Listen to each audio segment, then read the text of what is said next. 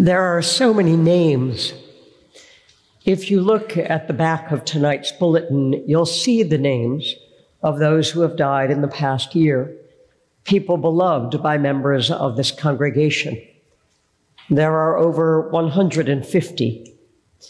And though a few are famous, most live on across generations because they loved and were loved.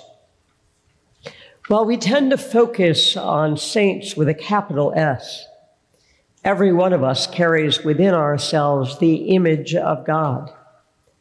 God chose to make us that way so that we can seek and serve Christ in all persons, and people can seek and serve Christ, who is also in us. Our task as followers of Jesus is to lead lives that make God more visible, Christ more apparent through our own lives. I suspect most of us don't think we're doing all that well at that. I don't. We need help.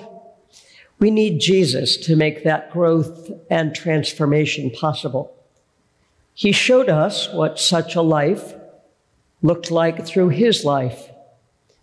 He showed us through his death and resurrection that we have nothing to fear. And his teachings can lead us in his ways. Today, we get one of Jesus' most important, well known, and difficult teachings. We refer to it as the Beatitudes because of those blessings, but in Luke's gospel, Jesus also wants us to face those things that get in the way of our transformation, the ways we get in our own way. And so there are blessings, but there are also woes.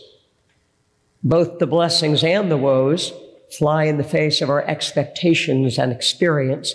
Blessed are the poor. Blessed are those who weep. Blessed are those who are persecuted. Surely that can't be right. Woe to the rich and the well thought of. Wait a minute. I have always expected that both the rich and the poor, listening to Jesus, took exception to what he had to say. But he meant it, which means for those of us who are not poor, and by the world's standards, almost no one in this room is poor. For those of us who are successful or well regarded, we need to pay extra attention. Jesus is saying, uncomfortable as it is to hear, that the poor, the persecuted, the mournful actually live closer to the heart of God. Does that mean that poor people are better people? No, it does not. Does it mean rich people are bad? No, it does not. But God yearns for us all to have whole lives.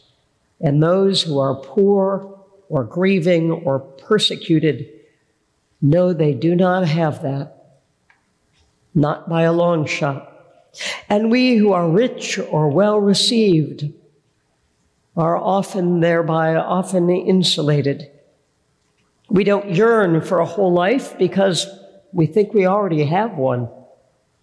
Yet what God offers is a hope and a joy that can last for eternity. It is more, so much more. So we need to take stock and lean into God's love. Listen for God's love as we listen to the scriptures. Trust that God is speaking to us in love in the silence of our prayers. Above all else, we need to meet Jesus and feed on Jesus' love at that table at communion. When Jesus first shared this meal with his disciples, he told them that the bread was his body and the wine was his blood. It confused them. It likely confuses us.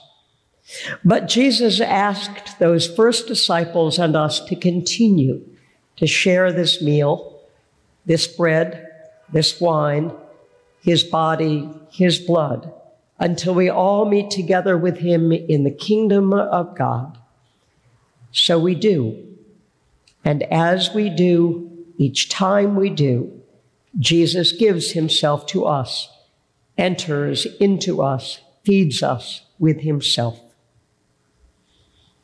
As you've heard, I expect, and we'll hear again tonight, next week is Consecration Sunday, when we will all be asked to make a financial commitment to support the life of Christ as we live it out here at St. James.